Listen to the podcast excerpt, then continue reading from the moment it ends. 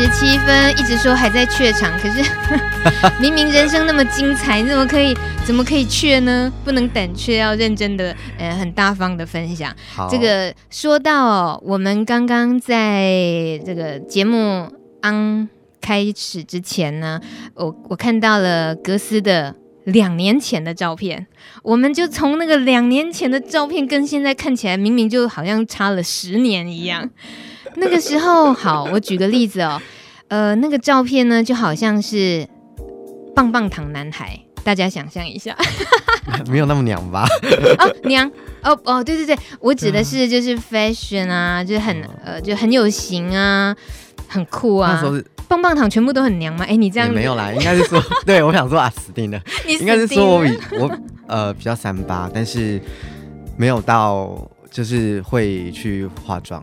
啊，对对对对对，哦，对对对对，呃，可是现在的格斯呢？嗯，不好意思，我应该怎么举例？变大叔吗？哎，变年轻的大叔。就是，其实从小大家看到我都会觉得我看起来比较成熟。啊哈、uh，huh、对，是吗？为什么？嗯、我不知道为什么、欸。可是你的照片看起来蛮年轻的啊。可能以前会想要留胡子吧？哦，故意把自己装大人是是。对，可是工作的状况也会。我工作的样子跟私底下样子差蛮多的。以前，因为我以前我对自己工作上我会有一些要求，嗯哼，对，就是打扮上会比较讲究，是不是？哎、欸，是做事的方法吧，就是比较比较死脑筋。那个跟穿着打扮是什么关系？跟穿着打扮没有关系，只是就是他们就会觉得，哎、欸，因为我以前要穿西装上班，啊、所以他们就整个就会觉得，哎、欸，蛮成熟的。啊，对，我知道，那也算是。武装吗？把自己武装起来吗？对，是 哦。是呃，只是看到两年前，你看只有差两年哎，可是怎么会有这么大的改变？我们我们觉得这两年之间是发生什么事情？从这里开始问好了。这两年、哦，对，这两年主要就是说，其实在我以前的生活，我没有。我一直感受不到爱，可能就是一直为了不断的赚钱、赚钱、赚钱，跟想办法的维持生活嘛。所以可能不管是呃对于家人这块，或者是朋友，我可能都比较不会，嗯，不知道怎么用心去跟人家相处，不知道怎么去爱爱对方，或者我会放在心里面，就是把那个爱都放在心里面这样子。嗯，所以呃。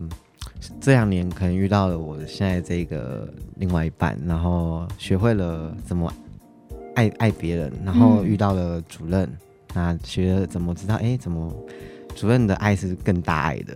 哎，你讲主任，我们可以说出他的名字吗？哦，可以啊。谁？呃，庄平。耶，yeah, 我们大家都认识的庄平主任。对。哇，你跟主任共事一一段时间了？啊、呃，一一阵子了。所以你说这两年，我们单纯就照片上觉得说，怎么会，嗯，从一个感觉很叛逆少年，然后现在两年后变成一个快速版进化的大叔，和 和蔼可亲的大叔。其实就是整个人的气质啦，包括脸，就是变得慈眉善目。糟糕，这都是很老人的。看起来很凶吗？很凶，然后感觉就是心事重重这样子。哦，以前比较会把自己包起来，嗯哼，就是不会让别人就是看到我最内心真实的自己。嗯，然后我也比较不会去表达我自己内心的感受，就是可能说我明明就是很在乎你的，嗯，不管是这个同事或这个主管或者是这个朋友，可是我认识了主任之后，然后又认识我现在另外一半，我开始会学着去表达我自己的。内心的想法，嗯，对，我倒是觉得这再要再追溯一下哦，因为遇到呃爱情，还有跟工作上我们说贵人好了，这种帮助真的是太具体了，而且影响很大，是可以理解的。可是不是不是说那么幸运的每个人在二十几岁这个时候就遇到了，但问题你是在二十几岁遇到了很幸运的这两个人，可是在你从幼稚园开始。你其实你走过的一些比较异于常人的对于人生价值观的扭曲啊，我觉得那条路都走的比人家还长，还还胆战心惊哎！我我们先追溯一下哦，既然我们有事前沟通过，我都知道你的底细了，是，所以我直接爆你的料。好，你来跟我们解释一下当初发生什么事好了。第一件事情就是，呃，请问格斯先生，您的性探索从幼稚园就开始了是吗？对，我幼稚园的时候 印象非常深刻。我幼稚园的时候，嗯，有一个很好的很好的一个男同学，然后我们都会趁着中午，然后就是大家午休的时候，就跟老师说，我们两个要去上厕所，然后我们就会到厕所里面，就是呃，就是有那个六九之类的。可是那时候就是你互相是不是？对，互相，但是你也会觉得说，哦，就是。也不会，你不用手这样比，大家大家没看到格子，他还用手比 给我看，就是你也不会有反应，可是就是两个就是很单纯在包包，然后做这件事情，是好玩吗？好，我那时候只觉得他非常可爱。你觉得他可爱，可是他跟你是有互动的耶。对啊，所以他也。他也是带着好奇，也觉得好玩，所以可以跟你一起 enjoy。对，太有趣了。他的名字我到现在都还记得。哎，我们不用透露。对我我还记得。大家放心哈，我们不会突然爆出你的名字。所以很多呃人，他对于自己的性向的探索，通常比如说国中啊、高中之后，嗯、你等于是幼稚园就知道喽。对，我就从小我就觉得我跟一般的、一般的人可能呃。不太一样，我就觉得我自己不是喜欢女生的，嗯、所以小时候还会有一点罪恶感，会觉得说，哎，为什么我跟别人不同？你啊，你那时候知道自己喜欢的是男生的时候，就连带的就带着罪恶感啦。对，就谁来告诉你那是罪恶感？国小、国中的时候，有时候可能看电视节目啊，嗯、或者是有一些电影可能会讲到同性恋，就会得到艾滋病啊、嗯、等等的。所以我小时候我会有两个想法，一个是第一个是我觉得呃会。就是艾滋病跟我离不开离不开关系，我觉得我今天是同同同性恋，我就有一天我一定会变成感染者。你这个念头发生的时候是几岁？国中。国中的时候就觉得，然后我就一直很恐惧。国中的时候很肯定知道自己的性向是同性恋，但是也同时就催眠自己，我早晚会得艾滋。对，就因为你得到的讯息。对。你在国中的时候哪里得到这些错误的讯息？啊，看电视啊，嗯，然后再另外一件事情就是说，我会觉得说，就是两个，就是两个，一个就是艾滋的事情，一个是呃，我会觉得我自己没有办法，呃，为我母亲就是呃生个小朋友让她抱，我就觉得非常有罪恶感。哦，因为你知道你不会结婚，不会传宗接代这样子，罪恶感哦。你说同样的，因为我所谓的罪恶感。你们家只有一个，对，我妈只有我一个小孩，嗯，所以你跟你妈妈怎么样去面对同志这件事情？她也知道了吗？她知道了，在也是你很小的时候你就出柜了吗？也不是，是最近才出柜的。应该说，我从很从我懂事以来，他就一直不断问我说，我是不是同小同性恋之类的。嗯哼，但是我一直跟他说我不是。对，因为我不想让他担心，因为我觉得我如果出柜了，可能我自己轻松一点，但是说不，我也是让他会，可能让他有其他的压力，我不想让他有点担，让他担心这样子。那后来到大了，他也是问我，我还是每次都一直否认，直到我上来台北，他问我，我还是一样一直否认。那最近呢，我就就跟他就就承认这样子。这样发生什么契机？他就突然间有一天我在上班的时候打来，他就说有一件很重要的事情要要要跟你说，这样呃要跟我说，然后请我打给他。那我就我想说哦好，那打过去。之后他就问我很认真问我说，你是同志，你是同性恋吗？然后我就说，因为南部有家人他不晓得同志什么，他就只会问我说，你是不是喜欢男生或者是不是同性恋？嗯，我就跟他说，呃，你问这干嘛？他说没有，他想要知道。然后我就跟他说：“哦，好，反正他因为他已经问了太多年了，我就说、嗯、我就说，呃，是我是。”他说：“哦，啊，你上次带回那个是你男朋友，就是你跟你在一起的。”我说：“哦，对啊。嗯”然后他就说：“哎呀，北拜哦，take 一个假贺。”然后我就说：“哦，好。”之后他就开始一连串要问我，就是很 detail 啦，可能你们、啊、你们。就是怎么在一起之类的吗？对，就是你们床上的、脚床上的之之类事情也要问哦。然后我就说：“你不要再问了，拜托你不要再问了。”而且你上班时间呢？对，我就很害羞。我说：“好，你不要再问了。”哇，格斯妈妈怎么？原来她出乎你的意料吧？对。哎呀，你怎么这么不了解妈妈？你该早点跟她分享。其实我也觉得她早就都知道了，嗯、可是我只是自己也会有觉得说怕他担心。嗯哼，对。那他其实我现在才，因为也就是因为我慢慢的改变，我才才才敢去跟他说吧。嗯、我觉得，对啊。这种因为怕家人担心，所以顾虑了一些，觉得说。不要出柜的这个考量啊，我觉得格斯你有一些想法很不错哎，等一下跟我们说关于出柜这种对家人的顾虑的这个部分。好，听到这首歌《Moonlight Shadow》，这是 Donna Winner 比利时歌手，这首歌曲很耳熟啊，因为蛮老的歌了。其实这首歌是为了纪念约翰兰农，他遭到枪杀猝逝。呃，所写的歌其实是带着哀伤的，很有诗意的一首歌。以前呢，嗯，听到这个旋律，我会以为，诶，是一首快乐的歌嘛。结果误会很大，其实它描述的是在月亮的阴影下突然消逝的生命。I stay, I pray, see you in 你正在收听的是路德之音 Live 直播。刚刚听到格斯。呃，分享他怎么跟他妈妈出柜的，其实是被逼着出柜的。对，所以如果不是因为妈妈突然这么的在上班时间那通电话逼着你出柜，你应该也还没想到做这件事，对不对？其实我没有打算要让他知道的。一直以来，我一直觉得说，嗯，嗯，有些事情不见得是呃妈妈真的可以。呃，去承受的，我我会我会担心呐、啊。那相对，呃，他的身体状况其实没有那么的好，他有重度忧郁，那有恐慌症，然后又又又有糖尿病，他现在每天都在打胰岛素，所以其实我我就是其实我到近几年我回去看到他现在的状况的时候，其实我是蛮难过的，所以我不想让他知道，嗯，因为我怕。会让他又多多了一些担心。那他其实他他后来跟我讲，他说他其实他一直担心，担心的是说，担心我为什么不跟他讲？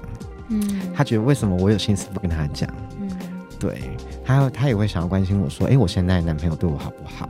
嗯，对。但是感染柜我不敢出来，因为我觉得他可能更没有这个勇气去承受。因为其实他逼我出柜那天也问到就是艾滋这块，那我跟他说，哦，你不用担心，我们。就是跟他讲说，艾滋病其实你有戴保险套，他就不会有传染了。就是要去跟他一些呃一一点点的小小的卫教，但是又不要让他说，好像都不让他知道。嗯，对，他怕的是不让他知道。现在我才知道说，他原来怕的是这样的事情。嗯嗯嗯嗯，所以如果说跟你同样在犹豫着要不要出柜的朋友的话，你会觉得通常给他们什么建议？嗯，我会我会觉得说出柜出柜这件事情，嗯、呃，到底你你想要出柜原因是为什么？嗯，对，因为其实我觉得，如果说相处都还蛮好的，然后你也没有说嗯，因为有没有出柜而去影响到家里面的话，其实我觉得是呃是要找到天时地利人和时间再出，不要随便乱出，对，不要随便乱出。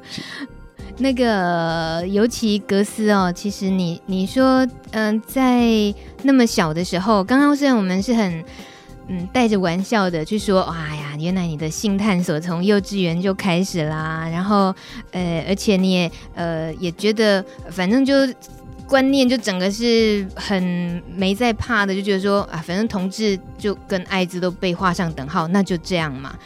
那你？呃，其实我觉得在那个时候，身边也没有一个比较像是，比如后来你遇到的庄平主任，遇到你的安娜达，一种感觉是有一些比较正向的来引导你的力量没有。然后呢，反而是你一一直往负面去，你几乎在那个时候，你说生命真的一点意义都没有，或者是你对于艾滋的看法也也非常的，你几乎是朝着艾滋奔去。对。我我真的是这样讲，可是格是真的这么做，你怎么了你？那个时候，其实我小时候，呃，因为我我想要一个就是，嗯，想要另外一半嘛，嗯，那可能我就会想很多。那可能想到哦，自己可能还没当兵啊，或者没有稳定的收入啊，我就觉得这是不适合谈恋爱的。然后我就会急着想要当兵啊，然后想要赶快工作。那后来一退伍之后，我又上来台北，我觉得哎，这样选择机会可能又更多啊。可是经过了几年之后，你会发现其实，嗯，就是一个比较你说花花世界嘛，就是诱惑比较多的一个城市里面。嗯，那相对的人会更不容易珍惜他呃身边所拥有的。所以我当时，我后来我觉得这样一路看下来，我就觉得嗯。那时候我都没有交过男朋友，在二十五岁以前我都没有交过男朋友，一直在玩而已，没有交男朋友。也没有也没有一直在玩，只是说就是反正他们他们就这样子，那我也只能这样子。那我那时候就会觉得说，哎、嗯欸，那会不会我如果得了我变成感染者之后，那我可以反正也我累了嘛，玩累了，那我也遇到一个也玩累的感染者，那我们就可以在一起。嗯，就是有点笨啊！现在想起来就觉得，哦，以前、啊、好令人胆战心惊的决定十二岁哦，哇，大概二十，对啊，二十二岁。那你是怎么样在生活里面真的去接触感染者这一？可能就是，嗯，你不会是真的去挑感染者吧？当然没有啦，嗯、可是就会比较。比较不，其实我要来台北之前啊，我印象很深刻。嗯、我高雄的朋友都跟我说，你一定要带保险套。嗯哼，高雄的朋友都会叮咛你这个，叮咛我这个，你一定要带保险套。我就说哦，我那时候还很单纯，我觉得哦，要带保险套干嘛？然后我来台北之后还发现，哦，原来带保险套不是不是，因为我没有想到说，以前在南部就没有想到说，哦，原来可以这么快的跟一个人发生性关系。哦。对，所以我就觉得哦哦，想说我也没有想到这一块，结果来了之后发现哦，其实还蛮快的。可能你今天去夜店啊，可能以前像可能是 Funky 或去 Star 嘛，或者是其他夜店，嗯、就是可能一个晚上就可以有一个菜可以吃，嗯、这是很容易的事情。可是对在高雄生活的时候是，这其实是蛮困难的。对，所以我就没有想联想到这一块。所以就非常开心的每天也戴着套吗？刚开始的时候，然后后来怎么了？后来就觉得说，哦，反正大家也都是要玩玩的，那那或许我变成感染者，我就可以遇到一个哎玩够了，然后他也想要稳定的人。哎，等一等等，所以你对于我我自己认为啦，对你你那种觉得用艾滋来认定，就好像异性恋男生把结婚拿来当关卡一样。哦，我要选择结婚之前，我还是好好玩好了。那我要选择结婚了，那就找一个也想定下来的人，那我们就一起结婚。就也不想玩，大家都玩累了才来结婚嘛，感觉很像哎。可是问题，这是一场，这是一场日后要永远服药的疾病。在你那时候的认知，你你你了解这个了吗？呃，我知道说艾滋可以治疗，嗯，然后你好好的一个规律的服药跟治疗的话，其实你。的不会有对身体有太大影响，但是可能你会有一些。嗯、我当时哦，只是天真的觉得说，死就死啊，死就死啊，对。你当时就是觉得哦，如果说能死的话，那更当然是更好的。你都上来台北了，还是那么不快乐，觉得随时好像想离开世界都 OK 的样子。对，我那时候只是觉得说，哦，因为我妈妈还在，所以不能不能有这个想法。嗯、对，可是。嗯，我后来因为变成感染者之后，其实是我个管师，呃，可以讲吗？哦，我不知道，哦，就我个管师，然后信娟，这个应该大家都知道，啊，反正他也是很热心的一位个管师，嗯，而且他人真的很好。那刚感染的时候，可能就是他就是会很关心呃朋友们这样，就是可能他的一个个案的一个身体健康或者他的其他事情。然后慢慢的，久了一诶、欸，大概一两年过后，我就觉得说，嗯、欸，一个跟你一点关系都没有的人，嗯，他可以这么的热心，这么的，算是有爱耶。我觉得就是真的是一个很很热心的一个，就是很很很热心的陌生人，嗯，会为为为。愿意为一些一一些他不认识、根本一开始根本就不认识的人，然后去付出，或者说，像我以前刚开始我会蛮焦虑，我可能三更半夜会打电话问他说：“哎、欸，那个什么什么什么，就问他一些问题这样子。”他如果有接到，他一样都会回答。嗯，我就觉得，哎、欸，这个人真的好好哦。然后我会想说，其实这个社会可能少了那么一点点爱吧。嗯，嗯对。所以他的这种你从来没有得到过的，竟然可以从陌生人那里得到爱，对，就就稍微改变了你对艾滋的看法了吗？呃。你那时候已经感染了、啊，对对对，我对人生的看法。嗯嗯，可是对于呃，这这其实就是大米自己做路的知音哦。对于艾滋的一些尝试，吸收越多之后，也同时带来的疑惑。我的疑惑就是觉得，哎，当大家观念都很清楚，知道说艾滋。不可怕，你只要规律的服药，然后嗯，好好照顾好身体，它寿命是一样的。所以，当我们在强调说艾滋这个疾病不可怕的时候，哎，怕得来的，就像遇到格斯这样，嗯、你因为人生的低潮，心中的一些不愉快的记忆，会让你觉得艾滋艾滋也没什么，那大不了也就死而已。所以，你也、嗯、你也就疏忽了保护自己。对。所以还是不要这样吧。哎，自己走过来了这一条路之后，说说不要这样，并不是代表你后悔过去做的。对啊，就是、你感触了什么？我感触是，呃，我虽然没有后悔啦，就是我觉得就是自己的人生嘛。嗯、但是如果说有一些可能还没有感染的朋友，能够有听到这一段，其实，嗯，我会跟他说，因为人生本来就是自己的，那做任何事情都会有风险。嗯，对，所以。如果如果可以让我重新选择，当然我不会再选择这样的路，因为我会觉得说不是后悔，我会觉得说，因为呃，今天你有没有爱自己，跟找到一段感情是没有关系的。可是我以前把它搞在一块了，对。今天你有没有艾滋，跟你们找到感情是两回事的，对呀。所以，所以你你看你多另类，你竟然觉得。得要有艾滋，才可以找到一个也想安定下来的人。你这人生到底要多少的负面的累积，才能累累积出这么一个 决定？傻傻的。嗯嗯、呃，不过倒是你现在的身份啊，感染两年了是吗？嗯，一百年八月，一百年八哦，那四五年了哦。嗯，感染了这几年之后，其实你的角色变化太大了。你现在几乎是以呃。卫教宣导的身份，有时候是 现身说法，说自己的分享自己的经历，是吗？对，可是都是在那个比较都是呃工位的工位的圈子哦，还不是说对于一些陌生的校园啊或者什么那些的，嗯，比较害羞。呃、嗯，其实这个我说转折太大，是因为嗯。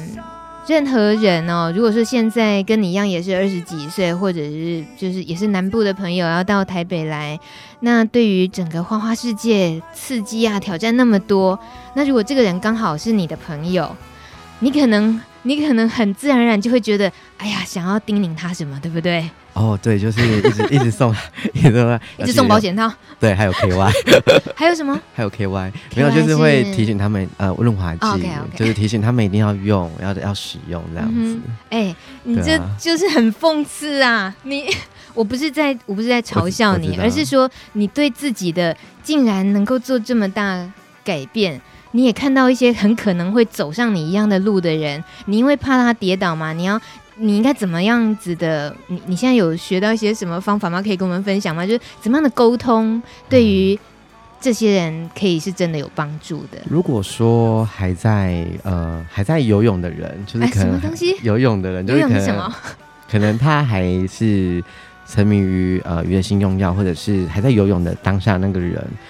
其实你要拉拉他上来是拉不上来，除非他自己想上来。嗯，所以我现在都会选择一种方式，就是说，如果说他还在游泳，那他累了，他需要人支持一下，陪他或者是扶他一把，我会愿意陪他聊个天或扶他一把。但是你说要叫他不用，可能非常难啊。嗯哼，所以我都会提醒他说，你一定要就是照，就是要注意自己的安全。嗯，就是你不要用药过度。嗯，对，或者说。当然能够带就尽量要带，对啊。可是这个人性太难了，对啊，这真的太难了。我绝对相信过来人说的。这一首有点乱枪扫射呢，是来自一个摇滚乐团，叫做万能青年旅店。这个是大陆很知名的景点，叫石家庄。嗯，格勒斯没听过哈？有看，好像有看过一些节目，会有时候会讲到吧？嗯、对，他呃，其实这个这种很就是有时候比较重摇滚啊，这些可能在你刚刚讲的、嗯、还在游泳的时候，其实都很需要的辅助品嘛，对不对？比较是电音哦。哦，比较比较电音是不是？对对对。哎呀，我真是缺乏经验。没有。啊，重摇滚就不好嗨吗？嗯，没有听过哦。哦，我完全被打枪哎，完蛋！不会啦，不会。为什么特别是电音啊？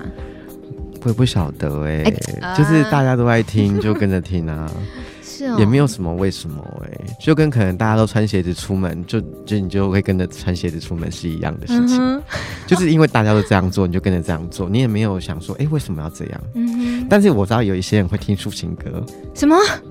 你说在游泳的当下听抒情？对啊，有的人他可能在当下，有时候他可能休息的时候，他会出听抒情歌。我我有我有遇过哎、欸，但是大部分人会因为这样而就是啊，空掉，就整个就冷掉，对，解掉，对。哦，呃，这个在游泳，我今天学到了这个说法，然后我们。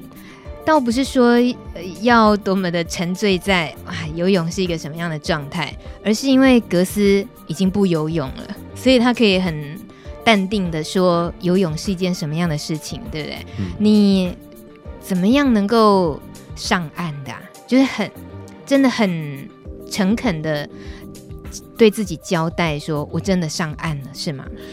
呃，早期刚开始。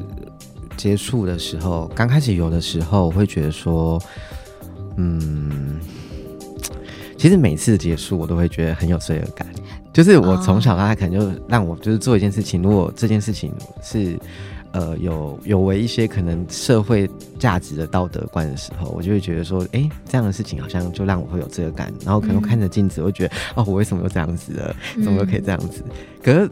等到下一次的时候，啊，又又把这个 这个感觉发到后面去，就是可能人家所谓的那个用完东西的一个情绪低落的时候吧。是周期是，就是可能会你心情，因为刚到一个高点，然后再掉下来的时候，嗯、就是会有一个起伏这样子。嗯、可是我后来真的觉得我应该要上岸，是因为，嗯、呃，因为你会跟他们聊天嘛。其实我觉得大部分人可能。会沉还在沉迷于游泳的一些朋友，他其实很多真的心中都是就是缺他的身边可能缺乏爱，或者说他比较其实在他一般的工作环境或者他一般的生活，他没办法去不知道怎么去跟人家相处。嗯，对。那他发发现用那种东西跟那样的场合跟那样的状况，他可以很快的很快的跟人家很自在的相处。然后有一些，其实我后来有跟呃几个朋友聊到，其实呃因为注意力缺失症 ADD 这个呃这个症状啊，就是俗称的过动儿，它其实呃也比较容易沉迷于娱乐性的药物这样或者酒精，嗯、uh 那其实。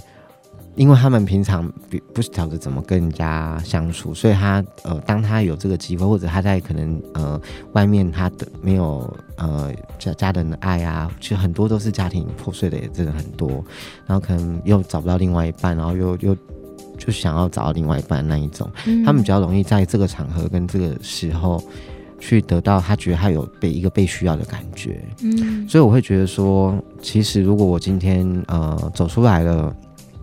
用其他的方式去帮助别人，然后让更多人呢去可以感受得到，就是其实很多人都是很有爱的，对，就是你，就是就像信娟那样子，或者像主任这样子，就是他们，他们就是很有爱心，嗯，就是我说那爱不一定说是男女之间，就是呃爱情那种爱，就是其实。你可以在很多地方，其实也可以找到其他的爱，可能就是超越的是爱情那种爱，就是比较是那一种可能像朋友之间、啊，对，因为你更真心的、更爱你的朋友的时候，那种那种感觉又不一样，对。这从你的嘴巴说出来，当然我觉得更难得，是因为嗯，毕竟在整个青从幼从幼儿的时期到青少年，你是一个生活在自己感受不到家庭的爱的那个角色里面，然后一直到因为艾滋，你知道其实原来可以给陌生人爱，原来自己可以从陌生人那里得到爱，所以嗯，这些感触。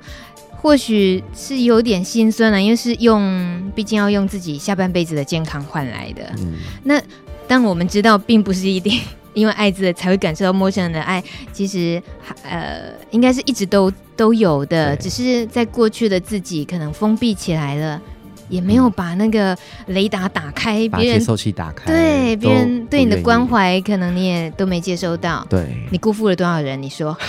其实应该还蛮多的，现在想起来都还有内疚。是哦，对啊，我觉得不能够为游泳找借口啦。我我们现在坦白讲，我们游泳指的是娱乐性用药。对对，那今天格斯分享的他的嗯过程，他自己呃曾经面对的是他个人的状况，然后你也很诚恳的跟我们说，其实有可能是因为身体上也。某些疾病的状况，那那那个在几率上是更高的。其实这些是希望大家可以多一些理解的，而不是说给自己找借口嘛。对啊，当然这些都不是借口，因为那是当时的选择。嗯。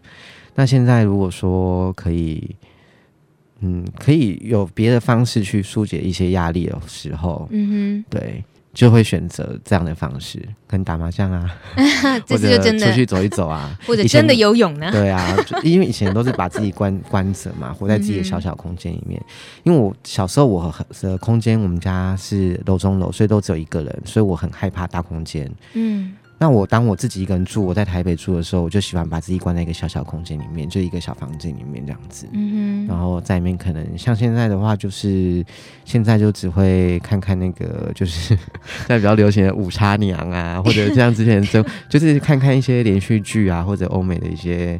呃，甚至最近我看的是那个《神盾局特工》，嗯哼，对，就是就是在家里就看影集，那有休假朋友约吃饭才会出去吃饭走走这样，不会再那么依赖比较圣光刺激强烈的东西。对，现在也不爱去夜店。为什么啊？你也不过才二十几岁哎。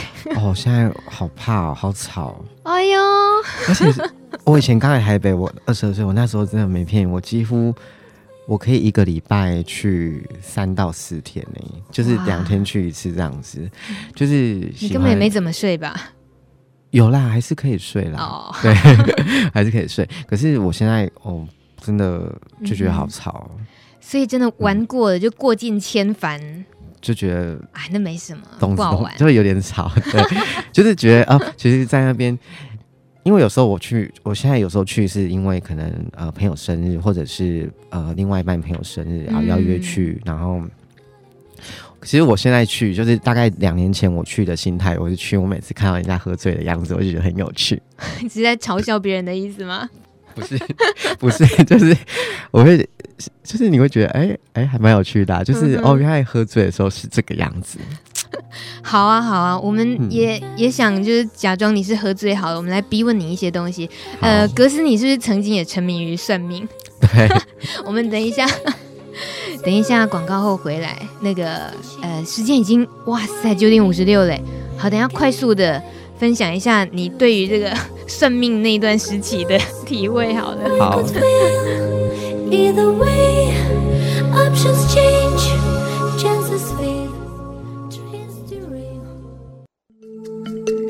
心叮咛，联合医院昆明院区庄平主任。我觉得现在有很多感染的朋友，其实就是感染之后，可能就觉得自己很孤单，然后希望能够找到一些朋友。那其实我觉得现在我们的环境越来越友善了，所以嗯，可以找到更多的支持我们的朋友一起。让我们的日子过得比较平顺。那我比较不希望说，很多朋友觉得自己很孤单，然后让自己去呃使用一些娱乐性用药，把自己呃就等于说让自己好像呃放弃了一个很平稳的生活。那其实这样对自己的免疫状况或者是身体状况，其实都是比较不好的事情。那呃，就希望大家能够维持自己的健康，然后过得很愉快，然后找到心爱的人，然后可以。好好的过自己接下来的生活。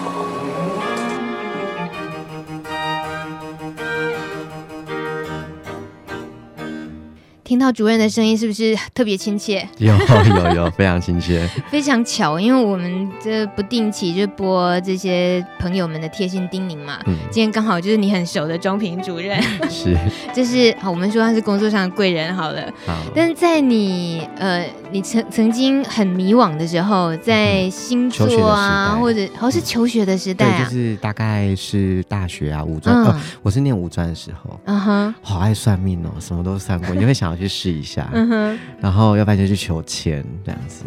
可是我后来算着算着，也没有说人家所谓的那种呃命会越算越不好什么之类。我会觉得，其实只是因为你算了之后，你心里有一个底，所以你会一直照着这个，你心里就会想着这个底，而导致你可能做某每每一件事情都会去影响事情发展到这个结果。哦，就导向了往那里去，是不是？所以我后来我我后来不算命之后，我是觉得说，其实很多事情没有 try，没有去试看看，你怎么知道做不到啊？对，就像可能以前呃还在做服务业的时候，然后我们以前都还爱要拜拜，要求算命什么的，可是我那一年的主管。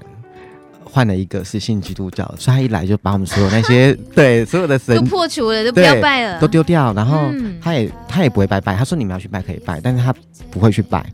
然后我们那时候就自然而然也没有开始没有拜。可是我们那一年做到的业绩是全台湾第一名。然后我那一年的名次也，我我自己是男生，呃，男生业绩算很棒。对，我不知道是第一还是第二，但是就是是在就我们。我们店长他是第第第一啦，好对，但是对，但是我们就是都我们都在前十，嗯、然后就会觉得哦，其实没有那些神器的加持，嗯，你是可以做得到的。命运掌握在自己手上嘛。是。已经九点五十九分了，天啊，跟格斯聊天，竟然时间过这么快。最后这首歌曲是我摆脱了今天呢，呃，前面听的都是带着一点有阴影的歌。为了要配合我们格斯的五十加 N 道阴影，今天大概只分享到八道而已，还好多哦。对，我觉得呃，透过看到阴影，然后可以知道说转过身就是阳光了，这感觉是很棒的。所以能够面对面看到格斯，真的是我的荣幸。没有，我也很荣幸看到你。我希望我们下一次应该也有机会跟其他知音朋友们可以聊更多。好。